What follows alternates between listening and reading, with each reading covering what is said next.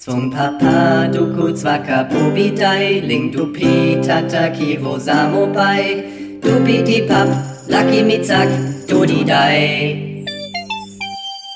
Dieses Audiobook wird Ihnen auf einem Silbertablett präsentiert von Nacken Nacken.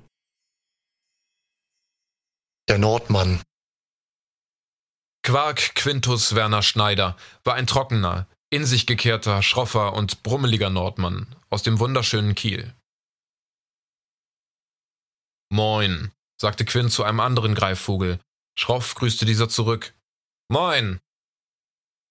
Ein langes und sachliches Schweigen trat ein. Nach ein paar Minuten des Schweigens war das Gespräch zu Ende. Quint schnupperte lautstark mit seiner großen, dicken Nordnase durch die kühle, salzige Nordluft und dachte über rationalere Dinge des Lebens nach, wie etwa die saisonale Weizenernte. Moin, sagte er schroff vor sich hin. Das macht er manchmal. Unfreiwillig. Neutral, um sich wieder zu fokussieren. Gelacht hatte der karge Nordmann mit dem kahlen Schädel zuletzt vor etwa einem Jahr bei einem schlechten Karlauer auf einer Weizenparty. Dieses Lachen war allerdings wohl eher ein zittriges Krampfen seines kühlen Gesichts. Dieser regnerischen und unterkühlten Tage verkroch er sich meist in den Dünen von Baltrum oder unternahm tagelange Wattwanderungen bei denen er stets ein herbes Pilz in der Rechten trug und dieses schweigend soff. Er hielt seinen Mund stets geschlossen. Nur hin und wieder murmelte er das Wort Moin vor sich hin, um dabei akkurat in die Ferne zu starren und streng stringent zu marschieren. Er grüßte kurz eine vorbeifliegende Möwe. Moin! die ihm hastig und emotionskalt antwortete. Moin! Er machte eine langatmige Pause auf einem Stein, auf dem er sich extrem ungemütlich niederließ, es regnete in Strömen und ein herber Orkan peitschte ihm durch das unterkühlte Nordgesicht. Er sagte nichts dazu. Moin, sagte er, als er darüber nachdachte, wie sich auf der Seebarsch und Matjes-Party der Haukes und Fietjes so unauffällig wie möglich verhalten könnte. Er war der Höflichkeit halber eingeladen worden, da er ein entferntes und entfremdetes Familienmitglied darstellte. Überpünktlich und mit versteinerter Mimik stand er fünf Minuten vor acht mit zwei Litern Doppelkorn vor der Haustür seiner Gastgeber und klingelte dreimal in einem Abstand von drei Sekunden.